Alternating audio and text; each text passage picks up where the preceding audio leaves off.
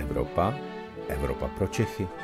Pravidelný týdenní podcast deníku pro všechny, kteří se chtějí dozvědět něco o dění nejen v Evropské unii.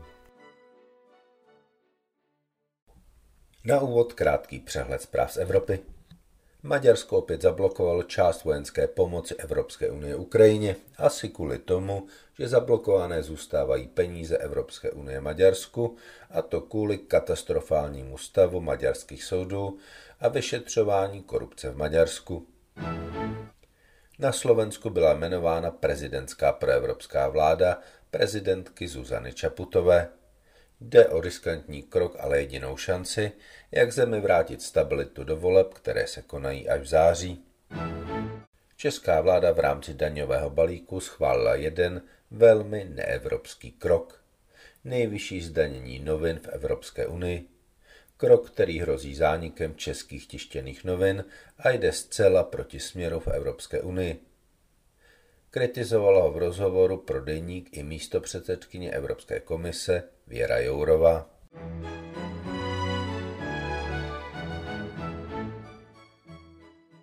Dobrý den, vítám vás u dalšího dílu Evropy pro Čechy, kde vás vítá Luboš Palata, Evropský editor deníku a máme tu dnes milého hosta, poslance České poslanecké sněmovny, pana Hayata Okumuru za KDU ČSL. Dobrý den. Dobrý den, srdečně zdravím diváky a posluchače. Um, pane poslanče, vy jste se rozhodl, že budete kandidovat do Evropského parlamentu. To vám ten český nestačí? Víte, eh, situace na mezinárodní scéně je teď velice vážná. Eh, a to těžiště, kde se bude rozhodovat o budoucnosti lidstva, to se už dávno přesunulo z Evropy do oblasti Indo-Pacifiku. Týká se to ohromného nejenom hospodářského, ale i mocenského, vojenského vzestupu Číny, eh, obav a reakce u demokratických sousedů, to znamená v Japonsku, v Jižní Koreji, samozřejmě také Tajvan. A jakým způsobem na to budeme reagovat my tady v Evropě, eh, v Severní Americe? To znamená vztah států eh, oblasti Atlantiku a Indo-Pacifiku. Tohle bude zcela klíčové pro příští roky a desetiletí a tady vnímám eh, nějakou svoji možnou expertízu, zaměření taky vzhledem ke svým česko-japonsko-korejským kořenům. Před minulý týden jsem taky s delegací eh, sněmovního zahraničního výboru vykonal cestu do Japonska a do Singapuru, kde byl právě akcent na tyto bezpečnostní obrané věci. Takže tady cítím eh, určité osobní povolání eh, přispět k pochopení a rozvoji těchto vztahů i na půdě Evropské unie, Evropského parlamentu a to je hlavní důvod, proč do toho jdu. Protože v současnosti mezi českými europoslanci, těmi stávajícími, není nikdo, kdo by na toto opravdu kladl akcent, kdo by to měl jako hlavní téma. Abych vám trochu odporoval, je tam Markéta Gregorová, eh, europoslankyně za Piráty, která je členkou zahraničního výboru a pokud jde například o Tajván, tak eh, tam opravdu ta její stopa je velmi významná i v tom postsovětském prostoru. Ale rozumím, eh, Japonsko a Jižní Korea jsou velmi důležité. Vy jste se z toho Japonska nedávno vrátil. Je opravdu snaha u Japonska navázat co nejtěsnější vztahy jak s Evropskou unii, tak se Severoatlantickou aliancí. Připomínám, že by měla být v Japonsku otevřena první mimoevropská eh, kancelář Severoatlantické aliance, což také o něčem svědčí. Vidíte tam opravdu tu vůli vytvořit jakési celosvětové demokratické společenství, které by dokázalo i z té vojenské stránky hájit eh, naše demokratické hodnoty? Tak eh, celosvětové demokratické společenství to je takový ideální, v tuto chvíli ještě vzdálený cíl, ale k tomu cíli budeme postupovat krok za krokem. A ta vůle na straně Japonska, ale i demokratických států z NATO a řekněme i z Evropské unie ta je zcela viditelná a je velmi silná a je to tendence, která je nová. E, je to otázka posledních, řekněme, dvou, tří roků, kdy se ta vzájemná spolupráce, to zbližování v tuhle chvíli velmi zintenzivňuje. Takže ano, eh, v blízké době se japonský premiér eh, Kishida eh, zúčastní jako host summitu NATO ve Vilniusu a jak jste poznamenal, tak v Tokiu má být otevřena také kancelář Severoatlantické aliance. Ale je to na více úrovních. Strategické partnerství mezi Evropskou unii a Japonskem, obchodní dohoda, existuje i strategické partnerství mezi Japonskem a Českou republikou. Takže určitým způsobem se to prohlubuje s akcentem právě na bezpečnost, eh, obranou spolupráci, třeba i oblast kyberbezpečnosti.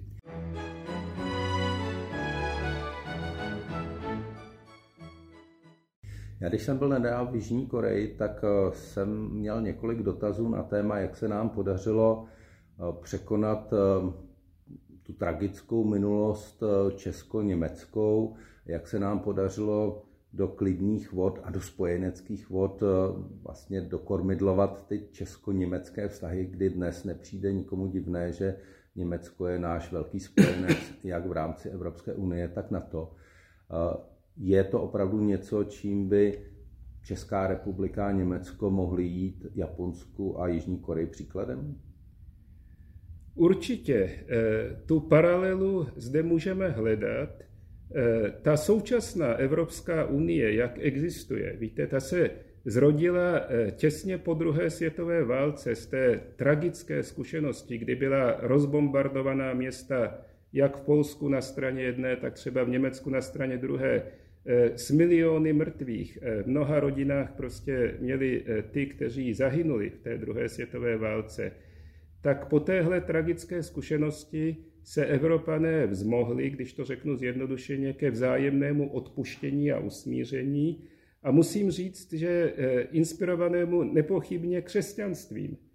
Ti otcové zakladatelé dnešní Evropské unie, to byl německý křesťanský demokrat Konrad Adenauer, který ve vysokém věku, těsně po druhé světové válce, vzal na sebe úkol vést to obnovené demokratické Německo, tu znovu výstavbu jako kancléř. Byl to Robert Schumann, eh, francouzský politik, ale s velmi smíšenými francouzsko-lucembursko-německými kořeny, že on mládí vystudoval práva ještě v německé říši, ale pak byl ve vysoké politice ve Francii. To byl taky stejně jako Adenauer hluboce věřící katolík, který se za svou víru nestyděl u Schumana se dokonce vede v současnosti proces jeho prohlášení za blahoslaveného v katolické církvi. Byl to Alcide de Gasperi. To byl severoitalský politik, který ale mládí prožil ještě v Rakousku, Uhersku a studoval ve Vídni. Takže byli to lidé jednak s různými takovými jazykovými a mezinárodními přesahy, ale především zakořenění v té křesťanské tradici, která zná i po velkých hříších eh, zájemné způsobené bolesti ten moment eh, odpuštění a usmíření. A to byla ta základní inspirace, která vedla ke zblížení a nakonec spojení eh, do té doby tak znepřátelených národů, jako byli Němci a Francouzi, ale i další v Evropě. A tak vznikl ten mírový projekt, ta mírová rodina evropských národů a států, která existuje v podobě Evropské unie dodnes. My jsme zvyklí, že žijeme v klidu a míru, ale když se podíváme na tu mnoha setletou evropskou historii, tak to není nic samozřejmého a musíme si tenhle mír velmi chránit. A něco podobného se ale neodehrálo ve východní Asii. Jo? A já to přece jenom trošku přičítám i tomu, že třeba Japonci z drtivé většiny nejsou křesťané. Eh, v Jižní Koreji je křesťanů tedy více než v Japonsku, ale přece jenom je to jiná civilizace a podobně je to taky ve vztahu Japonců a Číňanů. Že? A ani těch skoro 80 let po druhé světové válce tam to usmíření a vzájemné odpuštění, jako se odehrálo mezi evropskými národy, prostě není. Jo, dodnes v tom vztahu Japonská a Jižní Koreje, i když teď se obě země hodně zbližují kvůli tomu společnému čínskému nebezpečí, nebezpečí ze strany Číny, tak pořád je to velký problém. Eh, u, u Jihokorejců je to tak 50-50, půl na půl. Eh, na jedné straně ti, kteří by to zblížení s Japonskem v současné situaci uvítali, Na druhé straně ti, kteří pořád Japoncům hodně vyčítají a to zblížení úplně nevítají. Ale ten současný jeho korejský prezident Jun, ten je té spolupráci s Japonci spíš nakloněn. Mně napadlo, že by vlastně možná stálo za to udělat takový seminář eh, pro eh, japonské a korejské diplomaty o tom, jak se podařilo toho usmíření eh, mezi Českou republikou a Německem dosáhnout, co tomu předcházelo, že tady byla dlouhá trnitá cesta, která začala jednak kroky Václava Havla, jednak česko-německou deklarací, že to chvíle trvalo, ale dnes opravdu velká část Čechů pokládá Německo za spojenecký a přátelský národ a přátelský stát, čili to je asi ideál, ke kterému by Jižní Korea a Japonsko rádi směřovali a je to něco, co bychom jim možná jako takové česko-německé knouha mohli předat. Ano, mohli bychom jim to tak taktně nabídnout.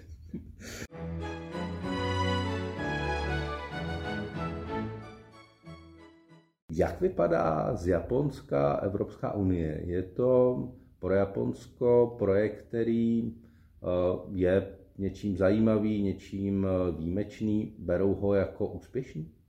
Určitě. Eh, o tom není žádná pochybnost. Jo, ono je to i hospodářsky výhodné, když se země propojí, když se odstraní nějaké celní bariéry, bariéry třeba pro investice, ale i e, pohyb osob, třeba e, studentů, vědců. Teď v Evropské unii je dneska běžné, že třeba naši čeští studenti, hlavně vysokoškoláci, vysokoškolačky, vyjedou, ano, nejen, vyjedou na jeden, dva semestry tu do Německa, tu do Francie, do Itálie, do Španělska a tak dále a zase obráceně a to je ohromné obohacení. Takže eh, Japonci určitě eh, hledí na Evropskou unii jako na velmi pozitivní projekt, eh, kde se mohou let čemu přiučit a to vzájemné zblížení s Evropskou unii a také samozřejmě s Českou republikou vítají. Já vás znám jako velmi věřícího křesťana, katolíka. Co může dnes křesťanství a katolictví přinést Evropské unii a co by jí přinášet mohlo? Tak eh, už jsem to do určité míry řekl. Eh, to poselství křesťanství, ta křesťanská inspirace, ta v sobě nese základní lidskost. Jo, je to ta základní úcta k člověku úplně bez rozdílu. Bez rozdílu barvy pleti, eh, jazyka, Eh, sociálního původu, vzdělání, zdraví nebo nemoci. Eh, je to úcta k člověku jako takovému. To znamená, eh, křesťanskou inspirací je třeba nesená úcta k lidem už od narození handicapovaným.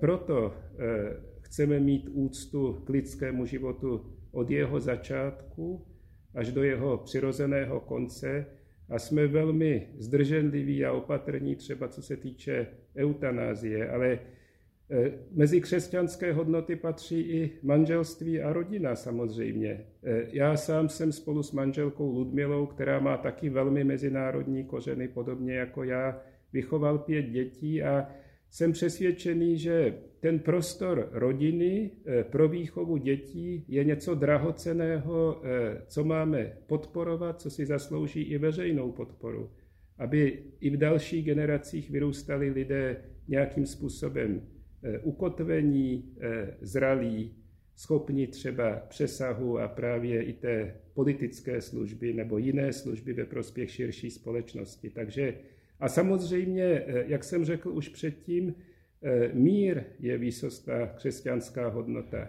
Papež František eh, každý týden připomíná tu tragickou situaci ukrajinské války. Každý týden vyzývá k modlitbám, eh, zejména teda za ty trpící Ukrajince a zdůrazňuje, vyzdvihuje hodnotu míru vyzdvihl hodnotu míru i při své náštěvě v Japonsku v roce 2019, kdy stejně jako předchozí papežové při náštěvě Japonska neopomenul naštívit Hirošimu a Nagasaki.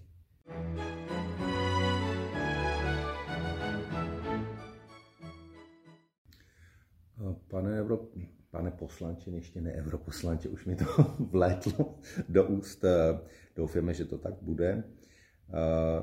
Jak se vy jako křesťan díváte na zelenou dohodu pro Evropu, na tu snahu Evropy být v čele zemí, které se snaží o snížení globálního oteplování, o redukci emisí skleníkových plynů a obecně o ekologičtější způsob života.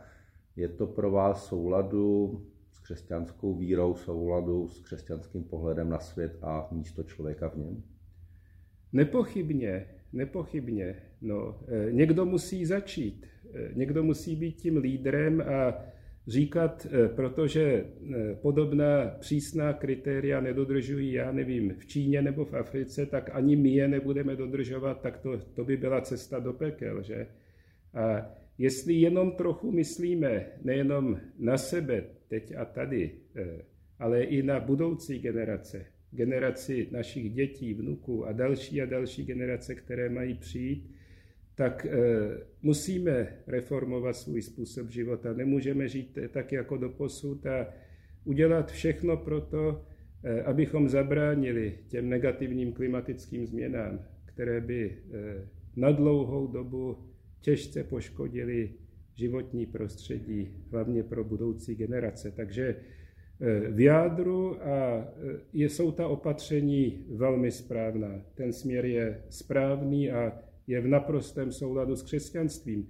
Připomínám zase papeže Františka jeho takzvanou zelenou encykliku Laudato Si, inspirovanou svatým Františkem z Asizi eh, a jeho poselstvím o souladu lidí, eh, živočichů, rostlin, eh, celého stvoření. Takže to je velmi aktuální poselství. Já i moje manželka jsme členy třetího řádu svatého Františka, jsme takzvaní františkánští terciáři, takže takovýto pohled na skutečnost je nám velmi blízký a do té harmonie eh, mezi eh, člověkem a přírodou patří samozřejmě i ta úcta k člověku, kterou jsem už zmínil, a harmonie mezi lidmi samotnými.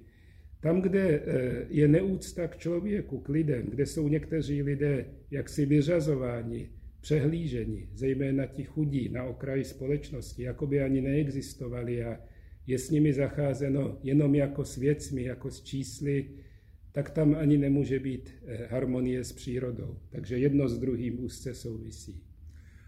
Pane poslanče, vás čeká schvalování vládního úsporného balíčku, který eh, vyvolal hned po svém zveřejnění mnoho různých reakcí.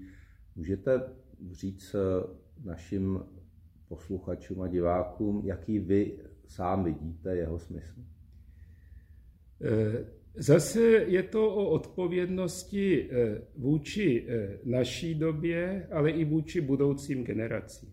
Kdybychom žili dál a dál na dluh, jako to bylo doposud, Eh, tak bychom uvalili těžké břemeno zase na ty generace našich eh, dětí, vnuků a další. A pokud přemýšlíme odpovědně, tak eh, nemůžeme myslet a žít stylem po mně potopa, po nás potopa, víte? Tak když někdo přemýšlí stylem po mně potopa, tak ta úsporná opatření asi nechce přijmout, ale eh, já takhle jednat teda nechci a věřím tomu, že většina občanů v naší společnosti také ne.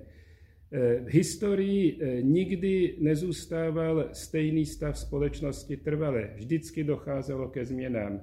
A teď je ta změna, že musíme víc spořit, že musíme v něčem změnit svůj způsob života, ale to neznamená méně radosti, méně přátelství mezi lidmi, méně společenství mezi lidmi.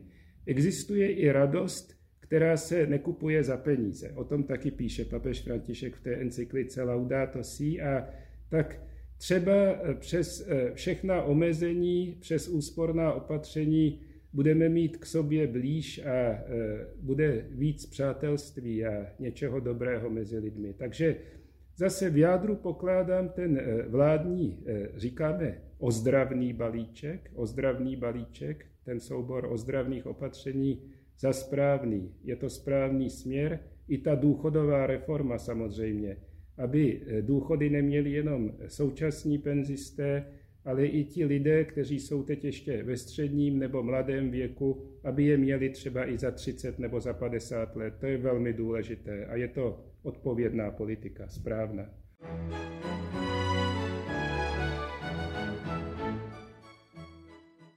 Pane poslanče, já tady zastupuju eh, papírové noviny, které dostaly eh, v tom vládním balíčku velmi tvrdou ránu, byly zařazeny do nejvyšší daňové sazby, jako by si nezasloužili podporu. Eh, přitom pro boj například s fake news je to jedna z věcí, která především pro starší generaci hraje velmi důležitou roli.